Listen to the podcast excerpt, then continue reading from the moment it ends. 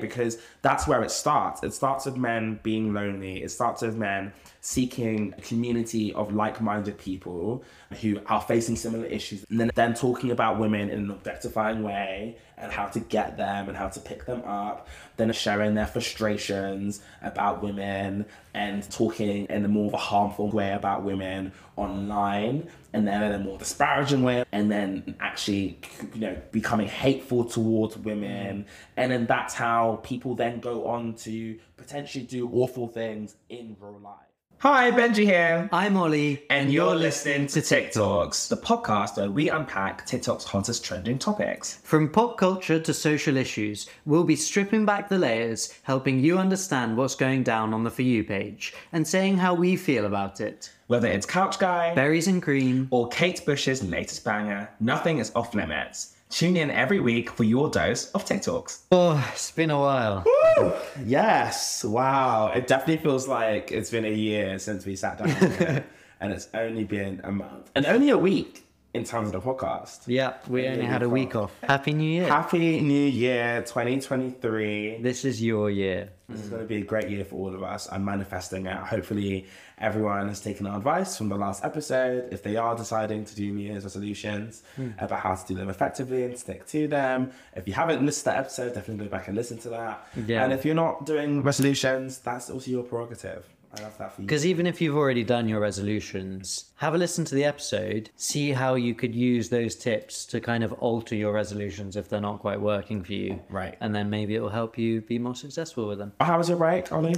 Yeah, it was good. Very chilled out. I didn't really do much, to be honest. Mm-hmm. Just ate food, saw family, saw some friends. Mm. Maybe put up like a video every other day or so. Mm. And they were doing well, so that was nice because it like took the pressure off. I don't know about you, but I feel like I always have to have something doing well. So if everything's flopping, then I have to keep on making videos. Ah, yeah, I get But if something's going viral, then I'm like, oh, okay, I can take tomorrow off. Yeah, pressures of content creation, eh? Yeah. Yeah. How about you? I spent the first bit of it kind of not being able to really switch off properly. Mm. It felt like everything just came to a standstill, and I was like, "Whoa, what's this?" Then I got into it. Then I really got into it. You really got into I- relaxing. I really got into it, getting up past midday, like just Mm. living my absolute best life. And now I'm just relaxed. I'm too relaxed. I'm laid back. I'm horizontal at this point. point, and the emails are coming in, and I don't want to. I don't want to do it. Yeah, but guess what? It's less than a month until. I think we can all guess because you haven't yet plugged it. It's less than a month until the release of my book. I hope this helps how to be kinder to yourself and others. Please, please do pre-order it if you haven't pre-ordered it already. It means so much to me. And yeah, I'm just really, really can't wait for it to be out in the world and to get people's feedback on it and responses to it. And yeah, just can't believe it's so soon. I'm excited. Yeah. Friends with a published author. Do I? Can I call? Can I? Can Yeah. I you're not maybe like close acquaintances. Oh my god, stop it. You're fishing. You're fishing. this dude is fishing right now. Anyway, let's get into the episode. Hang on, before we do, What? I only just like really taken in your outfit. Is it like Roland Garros tennis Rolex inspired? Yeah, so I'm wearing a pajama set hmm. and it's got the print, like the Rolex print. Yeah. on it right, at the moment. Yeah. You just Very bougie, realized. very fancy. Comfort is key. At least we won't get more comments about like Okay, do we need to address this? do we need to address this? So obviously we post clips of the podcast on TikTok and Instagram Reels to get the word out there that we do this. And I have been wearing some shorter shorts. unbelievably short. Let's let's not beat around the bush, of which yours we could practically see. I've had comments being like, "Oh, are you wearing Y fronts? Those thighs, though." And I, I do not appreciate being objectified in such a way. Okay, everyone has legs. Okay, I like having mine out. Yeah. why not? As you should. Yeah. And it was also so funny because I couldn't tell if it was coming from your regular haters or if it was just like your regular viewers. Yeah, Were they hate comments or were they just couldn't tell. Me neither. I couldn't tell. I couldn't tell. I think that's the best kind of hate comment though. Like haters take note. If you're gonna like leave hate comments, the most effective hate comments are the ones speaking from experience on my videos, are ones where I can't tell if they're hate comments. Yeah. Or if they're meant to be just an observation. Like they're the ones that really hit home. Because you're sat there like, do I clap back? Or Yeah. do I respond? Am I being shaded? So yeah, for those who are looking forward to seeing my legs again, the next round of content, uh, they are covered for now. Okay, let's get into the episode. Let's get into it. In this episode, we are going to be talking about Andrew Tate. He was so dramatically taken down by Greta Thunberg Yeah. slash also the Romanian Yeah, kind of the. Romanian police, but mainly Greta Thunberg. Right. And so we're going to be talking about what happened there and then using that as a springboard to talk about incel culture in general and what we can do about young boys, young men who are being radicalized by the toxic manosphere online and toxic masculine culture in general. And I really want to share a comment that we got from one of our lovely listeners about a reference we made in a previous episode in regards to how loneliness contributes or may or may not contribute towards incel culture. And mm. I'm going to be having a no nuance moment about fat phobia. Well, let's get into it. Benjy, who is Andrew Tate? Andrew Tate is a online personality, I would say. He presents himself as a lifestyle guru, I guess, a life coach hmm. of sorts. He's got this academy online. The Hustlers Yeah. University. Exactly. For bros. Yep. Where they learn about crypto and how to pick up women and all sorts. Yeah. And uh, he's had millions of followers on across many different social media platforms. Well, when he was, you know, still on them, where he would share content directed towards young men mm. and talking about how they can become the man, right? And he would talk about how to pick up women and how to interact with women and how men should treat women. And a lot of it was, you know, very misogynistic. And he would depict his lavish lifestyle and still does, and his awesome cars and his How to be houses. successful in the bedroom and the boardroom. Yes. So that's who Andrew Tate is. I believe he rose to fame. He was a kickboxer. Yeah. But retired recently and also appeared on Big Brother, which I didn't know. For like six days. Yes, before he was kicked off because he had homophobic and racist tweets surface, and also a video surfaced of him hitting his ex girlfriend with a belt. Quite a, a prolific figure. He's been everywhere. He has. So recently, so he's been kicked off of TikTok, right? He's been kicked off all social media platforms He was kicked off of Twitter. since the summer, Yeah, ages ago.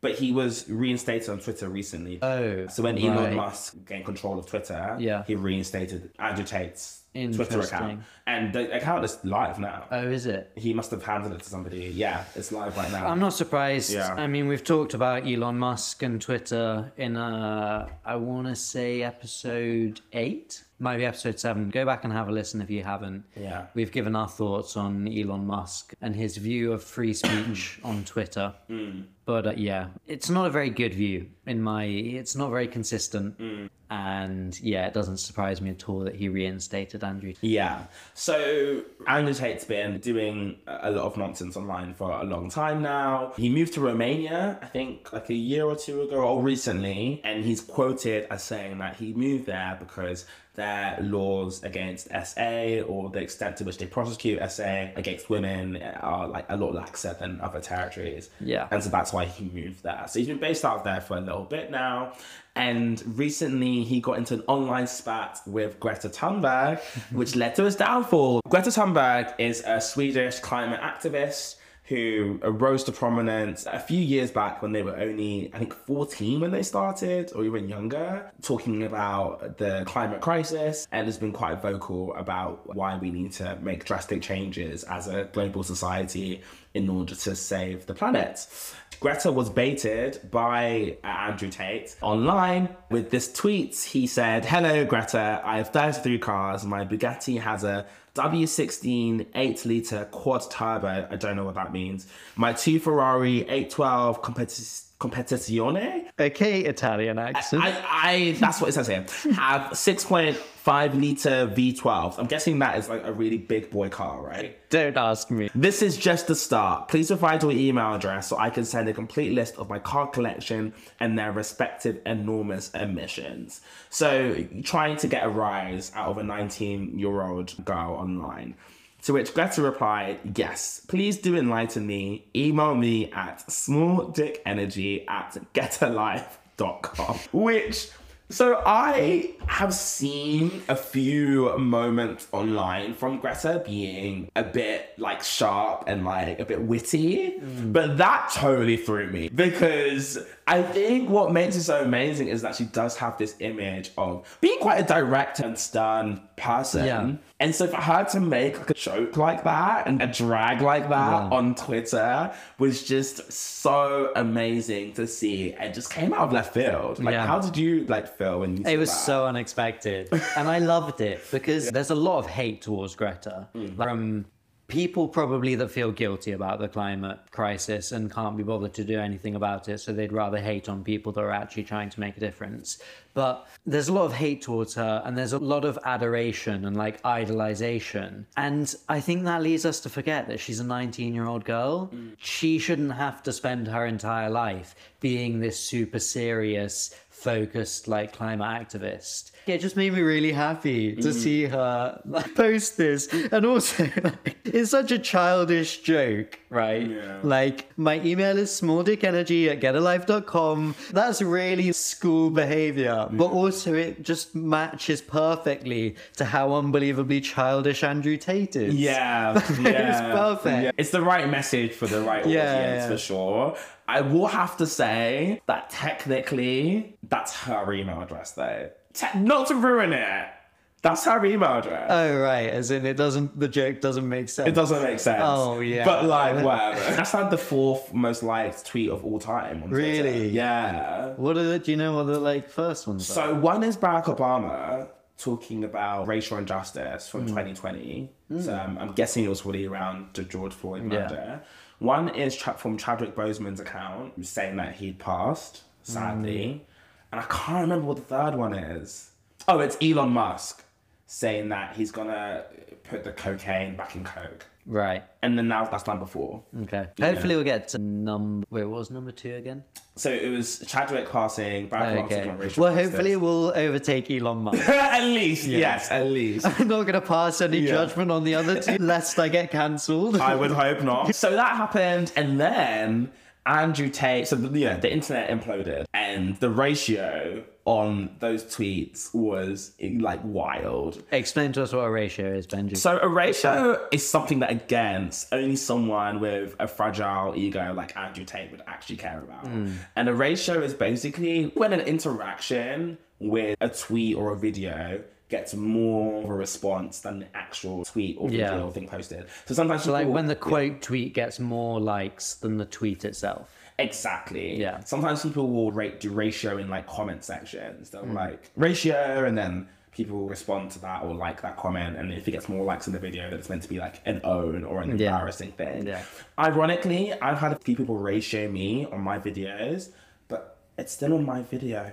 It's still engagement on my video. Yeah. Anyway, Have they um, have you have have those comments ever got more likes than your video itself? Yeah, yeah, yeah. really? It's happened a few times. Yeah. When it's been a really controversial video. Yeah.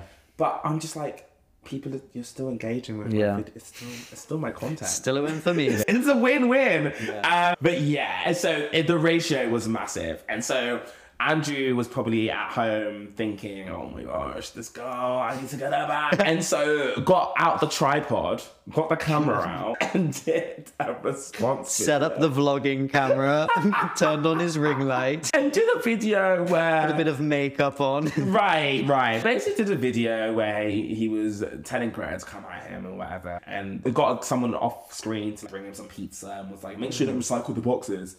Uh, so petty. Yeah. And allegedly, now this has been denied by Yeah. the Romanian authorities, but allegedly. They needed actual proof that he was in Romania or like where in Romania he was. Right. And so they used the name of the pizza company that Yeah. was on the boxes to confirm his location. Hmm. And then they raided his house shortly after. And he was taken, yeah, into custody where he still is. So he's being held for 30 days. That I saw that announcement on Friday. So this is a few days before we're recording. Well, almost a week now before we're Yeah. recording. That's 30 days. I'm guessing he's now in for like another like three and a bit weeks that they're holding him. And they are hoping to charge him officially with accounts of sex trafficking. And him and his brother and uh, some accomplices have held some women in his house against their will and forcing them to, or pressuring them to do sexual acts on camera for financial gain. Mm. Essentially. So that's the charge, and there are many other things that Andrew Tate could be charged for, but that's the official reason why they're holding him. And then Greta tweeted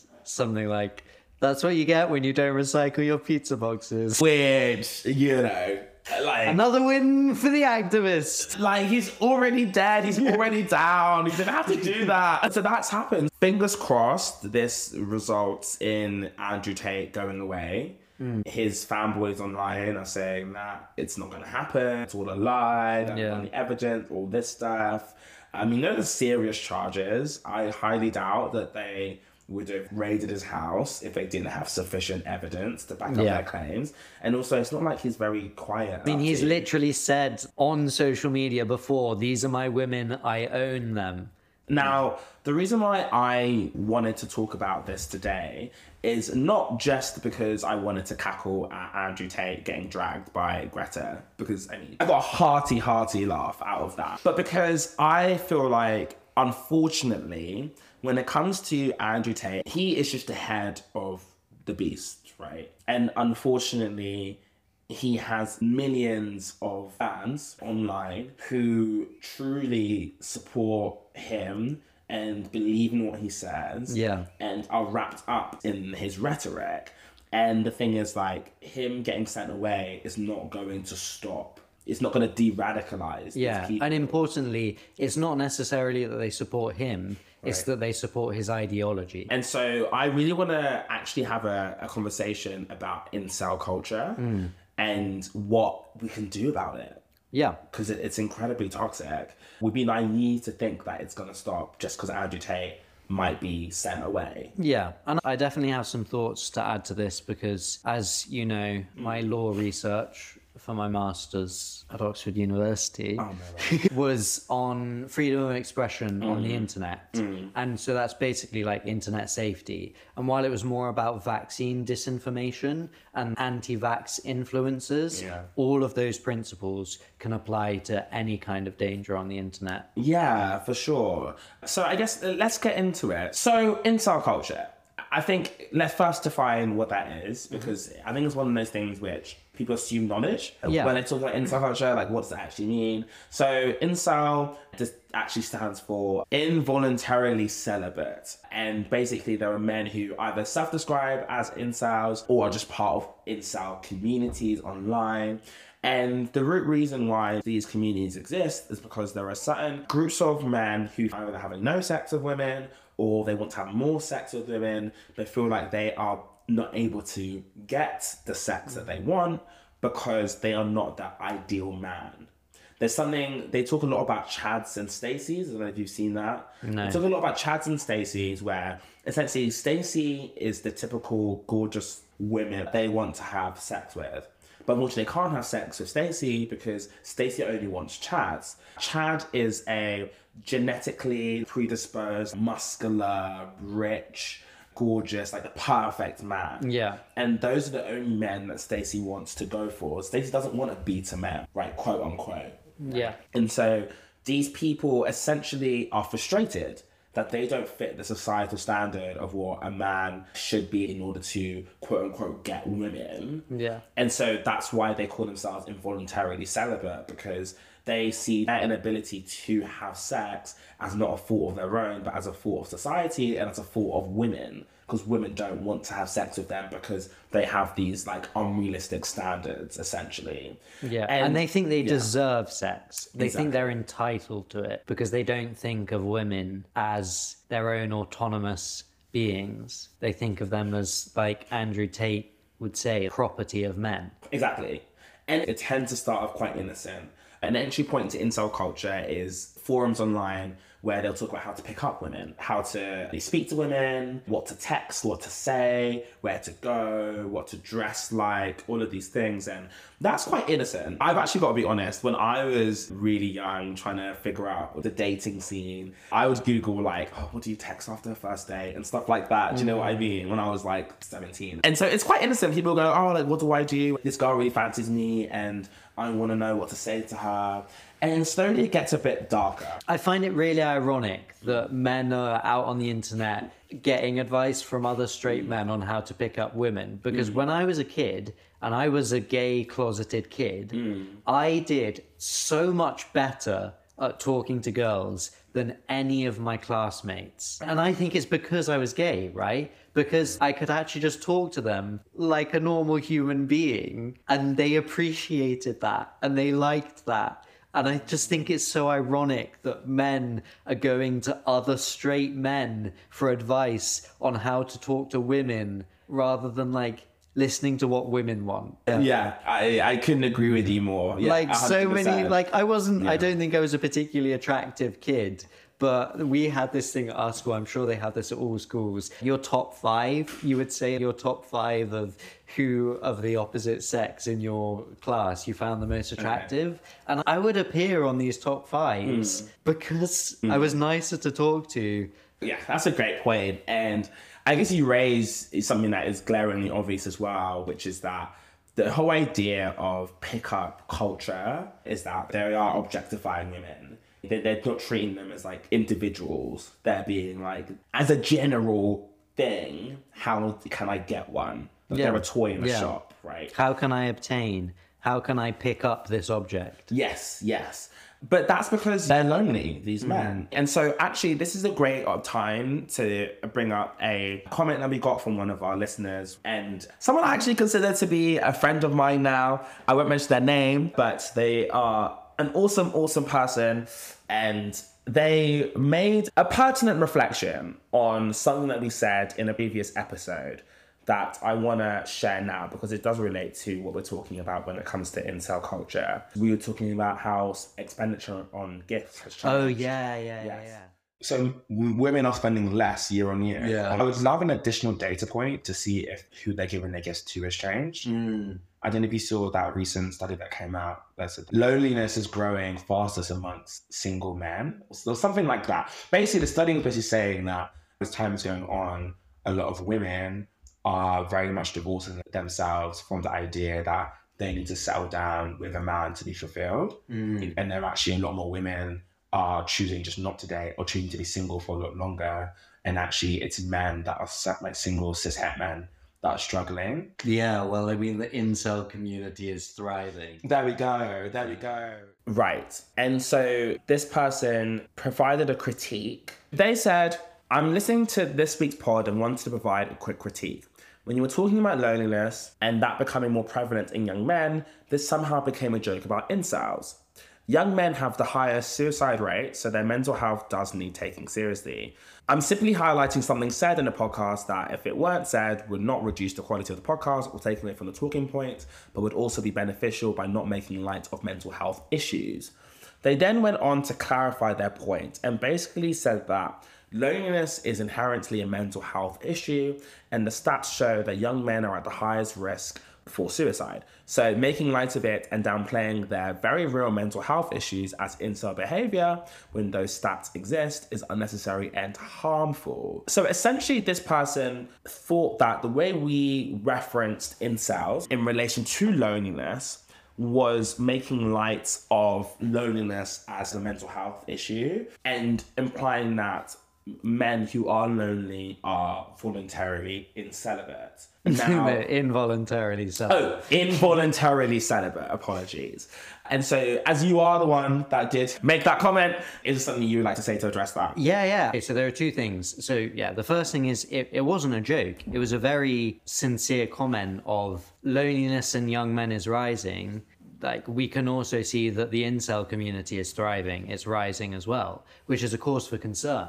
So that's correlation rather than causation. So it's not that every single lonely man becomes an incel, but the lonelier men are, the more likely they are to go down this dark path of becoming an incel. Hmm. So it was said in a satirical way because it's my way of coping with how messed up society is. But it was a very sincere comment. We can see the problem of incels becoming way more prevalent because of this loneliness in men. Thank you for, for clarifying that. And I think because we were talking about more of a lighter topic, we may have referenced incel culture in that conversation in a way, it was in passing, right? Yeah. And so while you being very serious and I very much wholeheartedly agree with what you said and the reasoning behind what you said, what I would say is that the content of the conversation was a bit lighter. Yeah. So it may have seemed like we were being a bit dismissive and being a bit flippant. Yeah. So thank you for raising that. I really did appreciate that criticism. And also it provides an opportunity for us to actually clarify what we meant mm, by that. Definitely. Because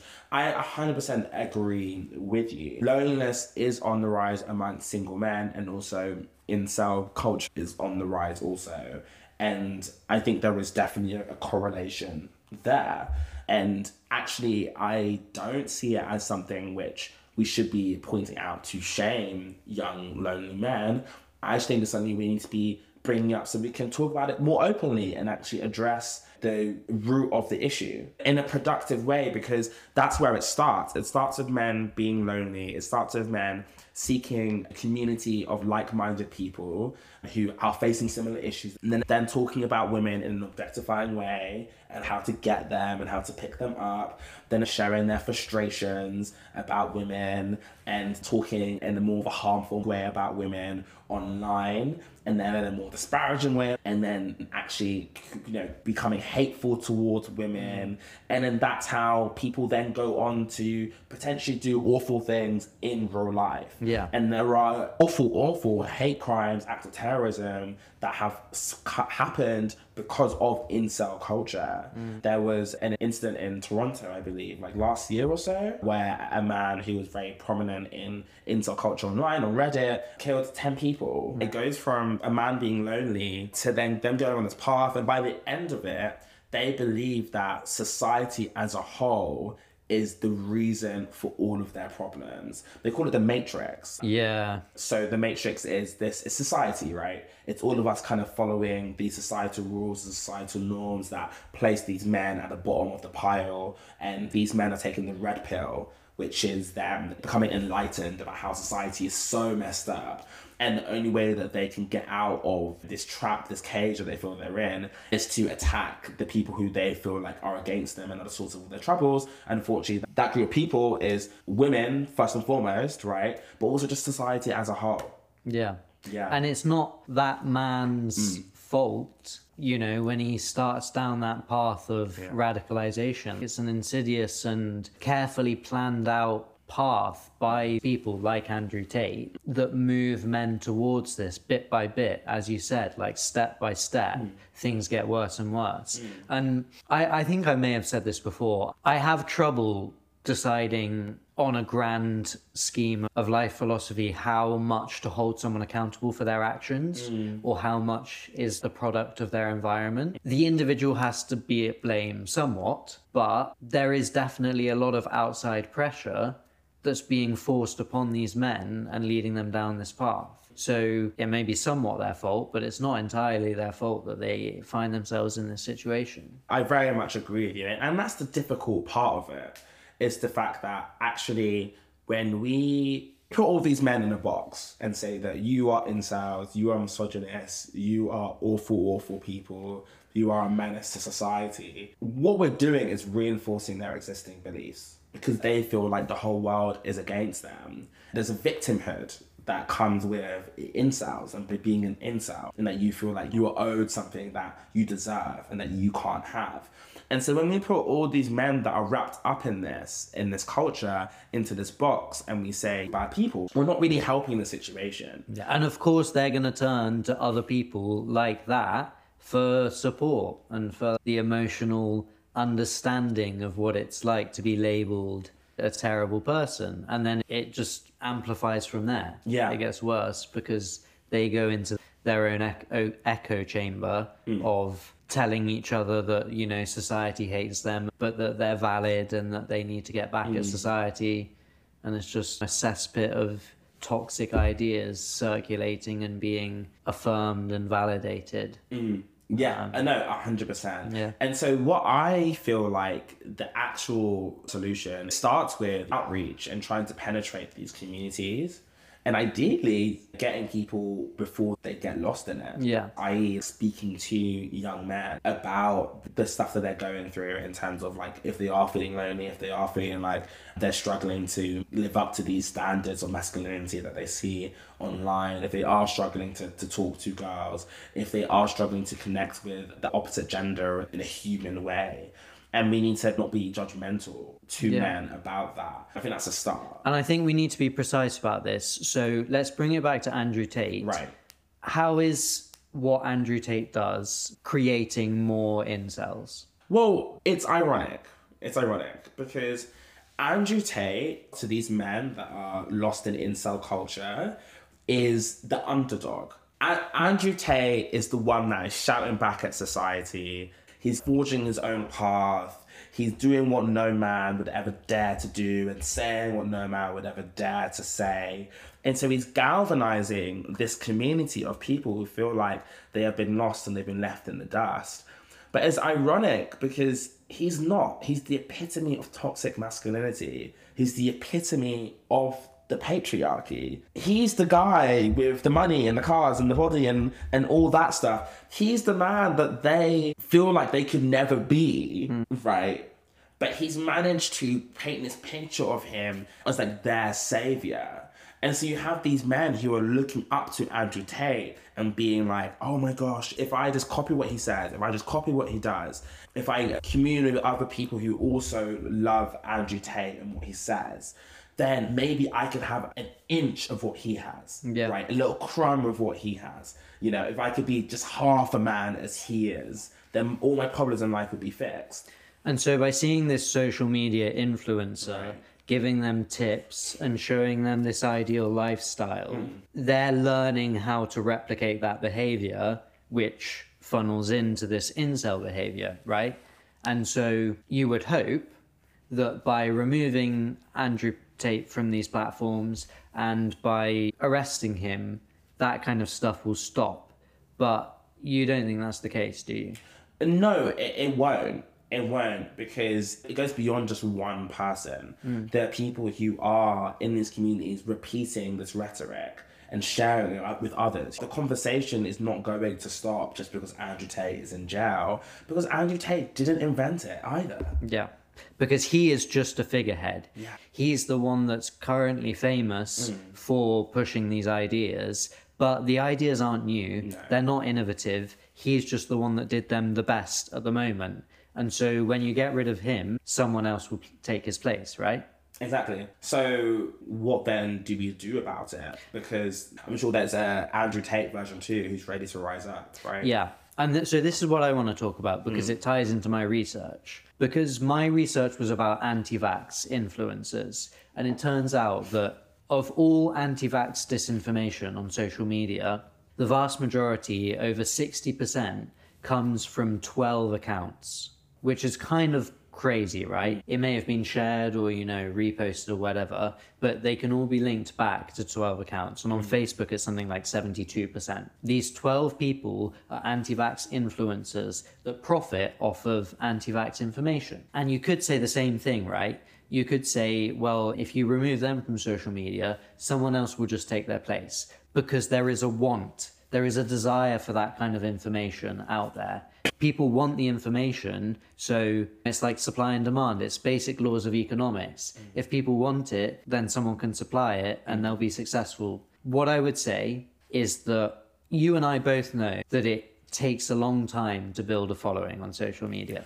So, my solution that I proposed in my thesis is that, sure, first and foremost, you're not going to solve the problem by removing that one person, Andrew Tate, or those 12 people, the anti vax influencers, from social media, because someone will take their place, because there's a gap at the top of the pyramid. But it's going to take them time, right? It takes them time to build that following. And if social media platforms, if big tech were just more on it mm. with removing harmful people from their platforms, it would get to a point where it would just not be worth the time for those people. Taking it back to this anti vax perspective, you put in a lot of time at the beginning building your social media so that you can then profit from selling like your herbal remedies or whatever. Hmm. But if, say, you only profit when you get to 100,000 followers, and big tech have this policy where as soon as you get to 120,000 followers and you're spouting this kind of disinformation, you get removed from the platform, then all of that time you spent was for so little gain that it just won't be worth it. Hmm. And if big tech are more on it with their moderation of harmful content, then it simply wouldn't be worth it for people to spread that kind of disinformation, that kind of hatred. Because let's be honest, does Andrew Tate fully believe in all of this? Or does he do it because he knows that he can get subscriptions to his Hustlers University program? Hmm. Yeah, no. It reminds me of somebody asked me about Jordan Peterson yesterday on a live stream that I did. Are you familiar with Jordan, Yeah. Jordan Peterson? He's a sort of oh. psychologist, philosopher, professor. Yes. He talks a lot about self help and social anxiety, those kind of topics. Mm. I haven't looked into him that much, mm. but I know people that are intelligent that mm. think his work in that field is quite good. And I haven't looked into it enough to say, but I'm inclined to give them the benefit of the doubt. The problem with Jordan Peterson, I think, is that he just steps outside of his field way too much and he'll talk on topics that he doesn't know anything about, but because he's built this following in his area, it's like got to his ego and he thinks he can just talk on anything. And so he will talk on things that he's just not qualified to talk on, like trans rights. Anyway, with that explanation, carry on. No, you pretty much said what I was going to say.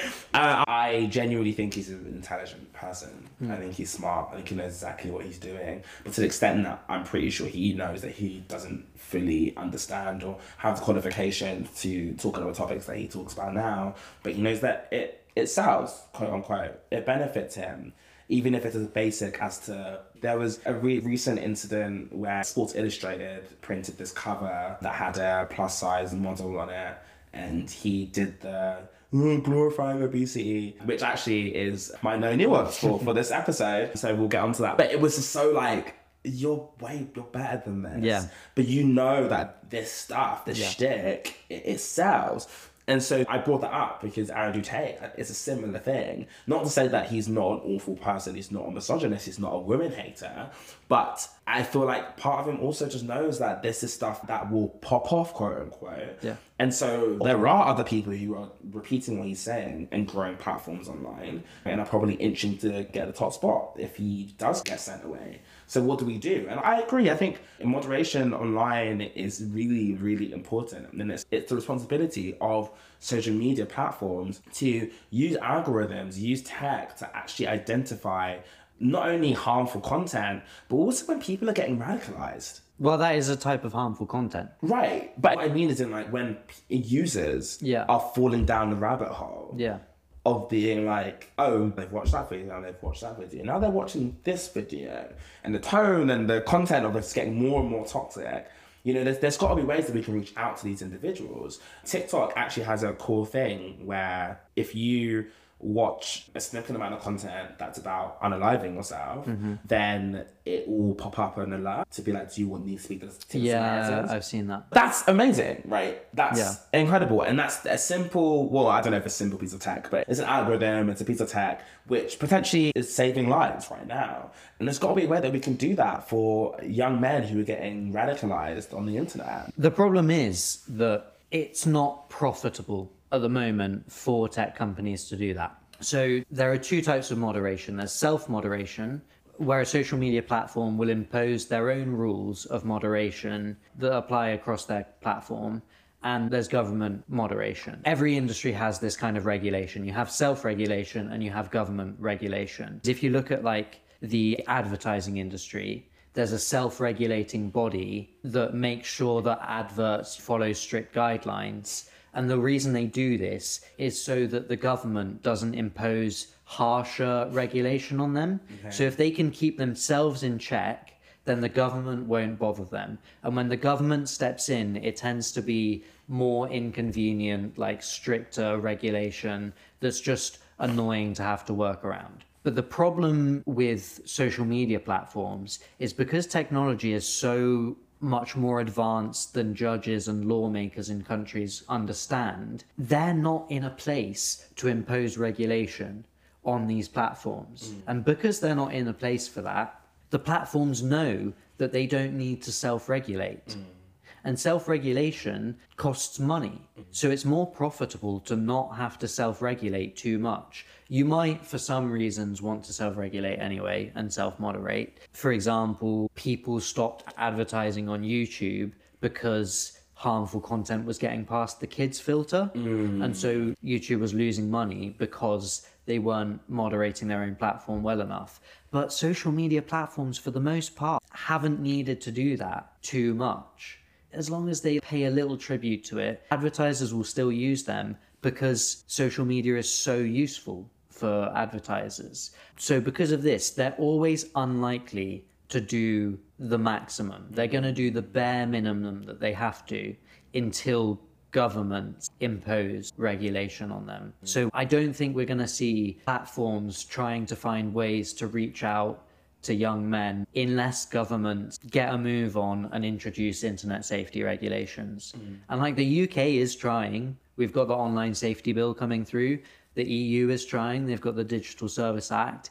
In my opinion, they're not very useful pieces of regulation. What are they aimed to do, those pieces of regulation? They're aimed at internet safety. Okay. It's trying to remove extremist content, anything that could be harmful on the social media platform. The idea is that social media platforms will be sued if those things are on the platform for longer than 24 hours, that kind of thing. So that kind of thing can work. Mm. Platforms aren't going to do it by themselves. Facebook isn't just going to start being like, okay, we have a incel radicalization problem. Mm. We need to get to the bottom of this because they don't care. Mm. They've shown time and time again, like Mark Zuckerberg has shown time and time again, the only metric he cares about is profit. And the same is true for all platforms. Like, We like to vilify Mark Zuckerberg. They're all as bad as each other. If governments introduce this, then we may start to see changes. Whether it will be enough, I don't know. But hopefully, at least, it will be the first step. It will be that prevention step, right? The prevention is easier to do than the de radicalization. Exactly. Thank you. It's a depressing state of affairs hmm. that that is the case, but I think it is important to be realistic and face up to the truth of the matter, which is, as you say, that maybe when it comes to these companies stepping up and doing what needs to be done, we are a long way away from that. But then, what else? Like, what else can we do? I think lobbying governments hmm. for this kind of change is useful. In fairness to platforms, I'm skeptical of how much this is an issue. They can be worried about if they restrict freedom of expression on their hmm. platforms. So if they were to decide to implement policies that just removed people or removed posts that were harmful, mm. they could get into trouble from a human rights aspect for cutting freedom of speech. So that is one reason why they might welcome government regulation rather than doing it themselves. It's what like Mark Zuckerberg uses as his excuse. It's not an airtight argument, I don't think. Mm. But it is true that governments setting clear standards and clear rules will help. One thing that I was thinking about as well is making sure that we are not letting the small things slide. Hmm. So, i.e., casual misogyny Yeah. day to day. Sure. I think that's something which we can all try our best to nip in the bud. Even something as small as accepting the fact that some men are called women females.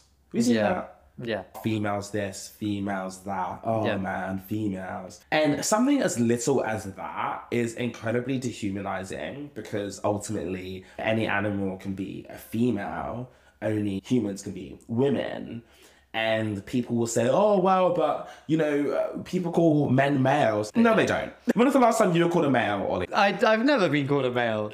The, I, I think the only context is like when you're ironically saying, what a fine specimen of a male. And that's tongue in cheek. Yeah. Like you're using that dehumanization like they're a specimen, they're not a person.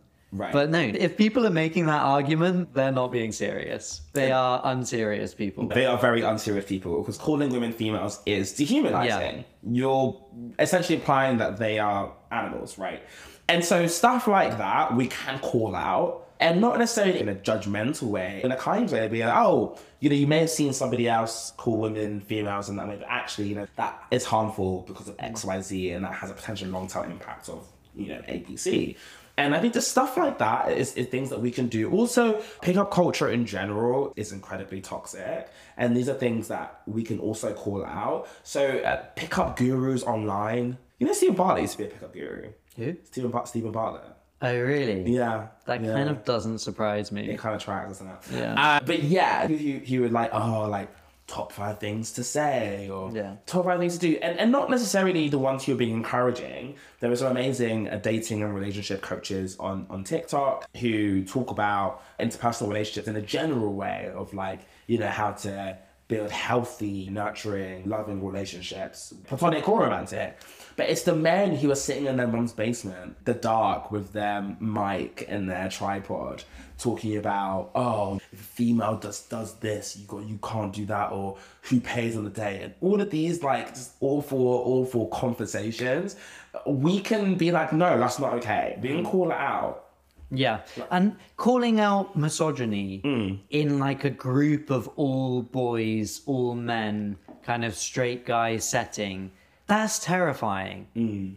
But we've got to start normalizing it. We've got to start doing it more. Mm. It's very important, but it takes guts. Mm. Like, fortunately, I'm not surrounded by misogyny just because of the people I surround myself with. If I were a straight guy and I saw some misogyny in my friendship group, that would be really scary to call out. But we got to do it. And no, it, it's important. It's really, really important. There have also been like some government ads, I think, showcasing men calling out other men. Have you seen these? No, I haven't. Yeah, there have been. I'm sure I've seen some like government-funded ads on YouTube of men calling out other men for misogynistic behavior, Okay. which is quite cool. Yeah, we need more of that. Yeah. We need, and what I love about that as well is it's not turning the, the problem back on women. Mm-hmm. I hate when you see people talking about how women should put lids on their drinks and should be carrying pepper spray. Oh yeah, the victim shame. and the victim exactly. And as much as like I accept that we live in a world where you know that is necessary, sadly for many women, and I would never shame a woman for protecting herself, but we need to shift away from that. We need to be actually be placing the mm. focus, you know, on where it should be, which is on men not doing these awful things and perpetuating this harmful behavior.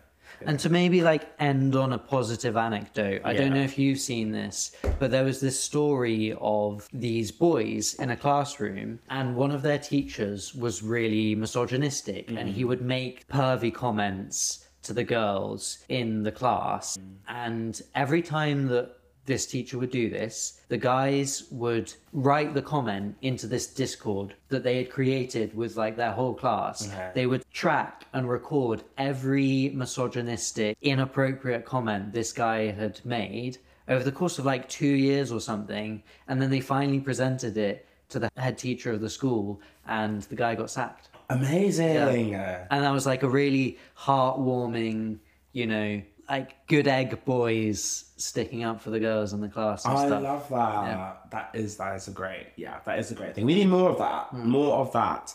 Okay, are we wrapping up? Because I haven't done my new yeah, my new ones. I think yet. now is the time. Are you ready for your no nuance? I'm ready. Put me in. Put me Okay. in. Put me in the ring. Benjy, you have 60 seconds. Your time starts now. I am sick and tired of people using health as an excuse to be fat phobic.